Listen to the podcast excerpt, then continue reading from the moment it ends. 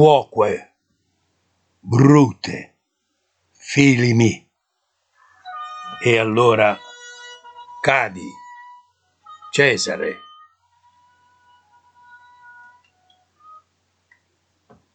Anche tu, Bruto, figlio mio. Con queste parole famose Cesare rifiuta di sopravvivere a un tale tradimento da parte della persona più cara. Questo il dramma.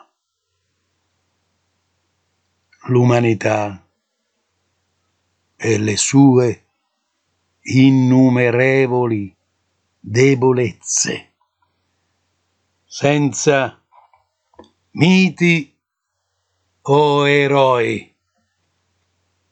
Tutto si svolge a Roma per terminare a Filippi. Cesare, dopo aver sottovalutato l'avvertimento di un indovino e le premonizioni di sua moglie Calpurnia. Viene assassinato durante una riunione in Senato. L'indovino aveva detto a Cesare di guardarsi dalle Idi di marzo, ma lui lo ignora e viene ucciso proprio in quel giorno. Bruto, amato da Cesare come un figlio, si riunisce ai congiurati e partecipa lui stesso alle crudeli pugnalate inferte a Cesare per un cambiamento politico a Roma.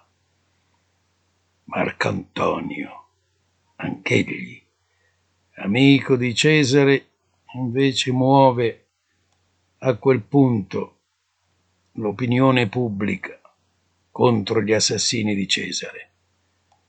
Celebre è il suo discorso amici, romani, concittadini, prestatemi orecchio. Lo spettro di Cesare appare successivamente a Bruto, annunciandogli la sua prossima sconfitta. Ci vedremo a Filippi. Marcantonio e Ottaviano si schierano in guerra contro Bruto e Cassio. Le parole dello spettro di Cesare si avverano, poiché Bruto verrà sconfitto e morirà. Il Giulio Cesare è una tragedia di William Shakespeare, scritta nel 1559.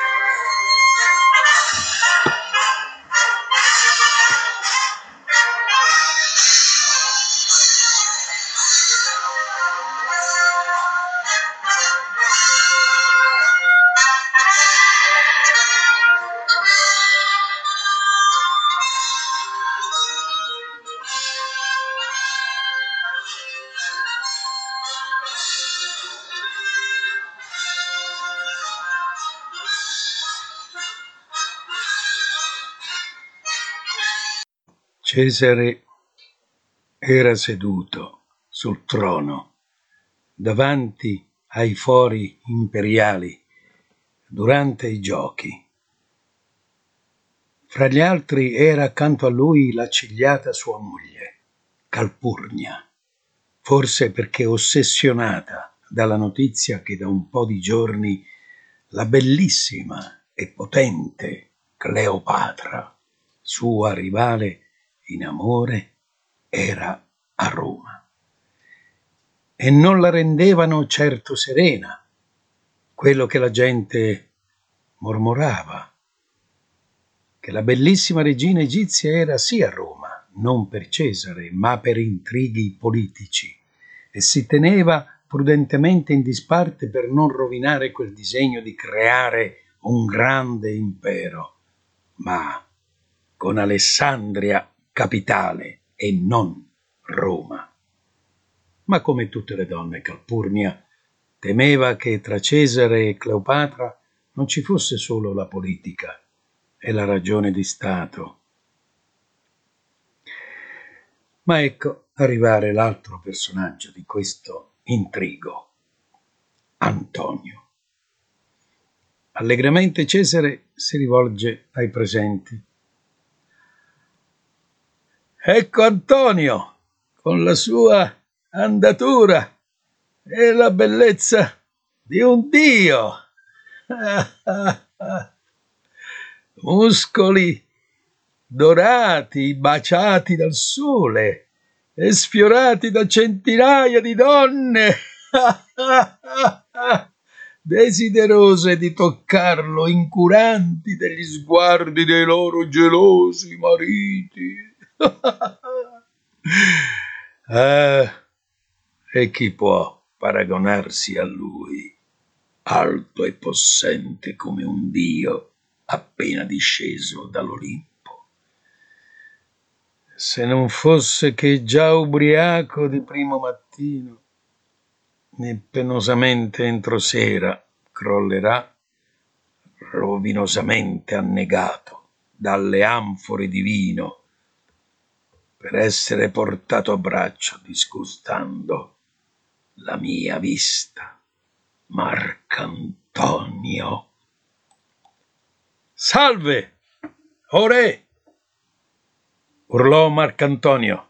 Per mia mano il popolo di Roma ti cinge con la corona di re. Solo Giove è il re del popolo di Roma, gli rispose con durezza Cesare. Antonio allora ripeté per tre volte e Cesare per tre volte la rifiutò dicendo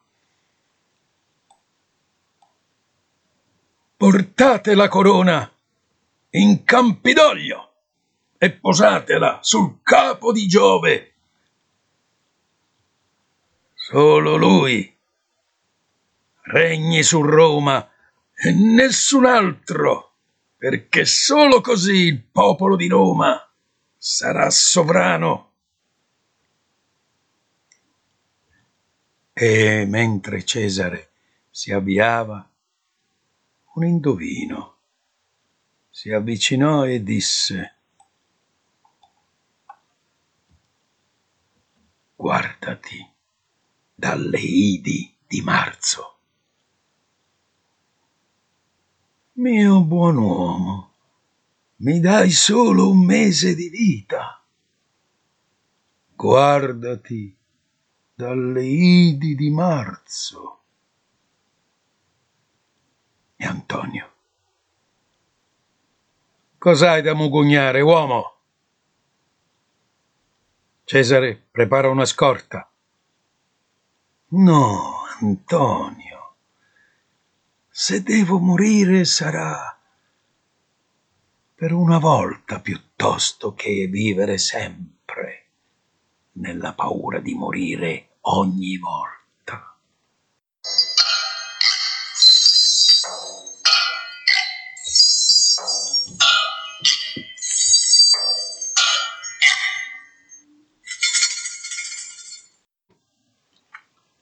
Che notte infernale. Tuoni, lampi. E oltre a questo, gli incubi di Calpurnia. Ho sognato che mi stavano assassinando. Abbiamo bevuto tutti, forse però ho bevuto troppo anch'io perché anch'io ho fatto sogni strani. Ero a colloquio con Giove, leggero, leggero, morto, suppongo. Ma che giorno è oggi? Il 15 di marzo. No, no, le Idi di marzo. Potrei anche restarmene a casa oggi. Restare? Tappato in casa? Portatemi la toga!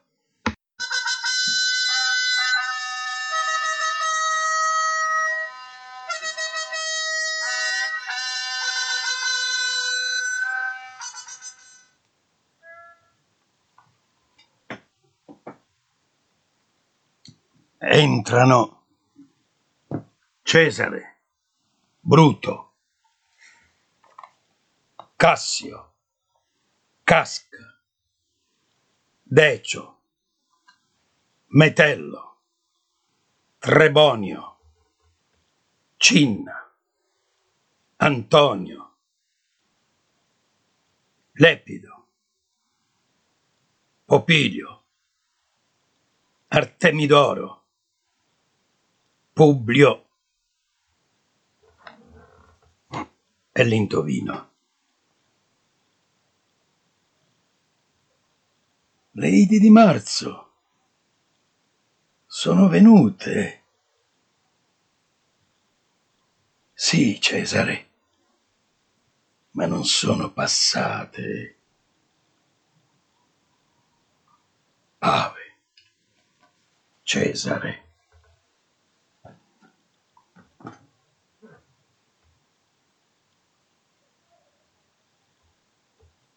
Dal suo seggio d'oro, Cesare si rivolse ai senatori e ai magistrati, pronto ad ascoltare le suppliche,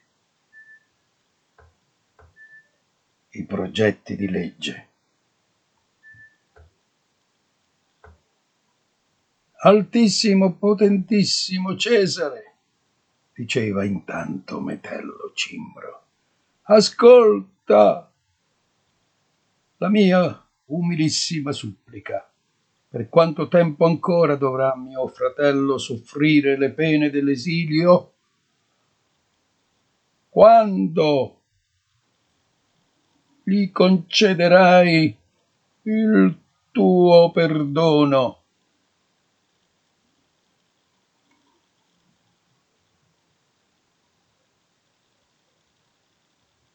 Cesare a questo punto disse il mio perdono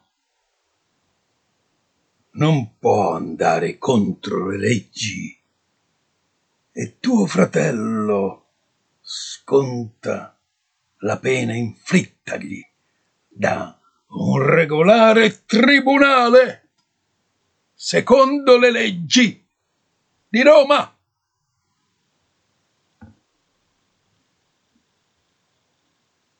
Metello Cimbro si ritrasse. Con un movimento rapido scivolò dietro il seggio di Cesare e gli sfiorò con una mano la schiena, facendogli cadere il mantello dalla spalla. Era il segnale. Alle sue spalle, allora casca alzò il pugnale e colpì Cesare. Cesare si voltò e gli afferrò il polso. Scellerato! Questa è violenza! È violenza! È violenza! gridò. Poi Cesare balzò in piedi, levò in alto lo stilo e lo affondò nel vuoto, con lo sguardo già un po' annebbiato per il dolore della fitta lancinante ferita alla spalla. E allora gli furono addosso, in un balenare di lame, alte, nude, lucenti, in pugno. Dalle gradinate i senatori non coinvolti nella congiura, atterriti dallo spavento e dall'orrore, non si mossero e non pronunciarono una parola. Poi un secondo colpo. Colpì Cesare alla gola.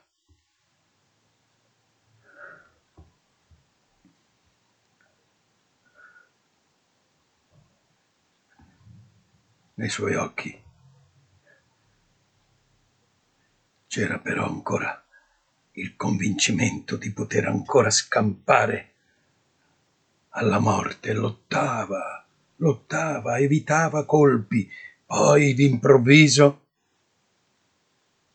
ecco, Bruto, contro di lui, il pugnale, gli occhi lucidi. Cesare si fermò e lo fissò. Anche tu. Bruto, figlio mio.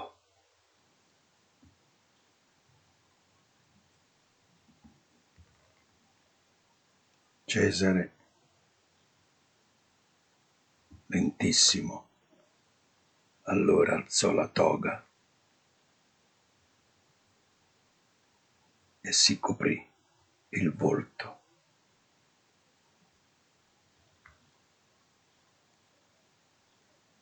E, avvolto nella sua veste trionfale, in maniera composta,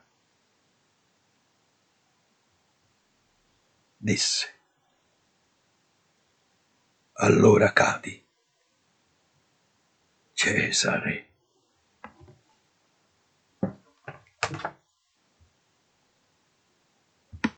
E così finisce una parte di questa meravigliosa e incredibile tragedia scritta da William Shakespeare. Ora, bene, mi fa sempre bene rivedere questo testo che da ragazzi nelle accademie piuttosto che nelle scuole di recitazione e altri che invece lo hanno fatto rivivere sui palcoscenici. Riempie sempre di grande emozione.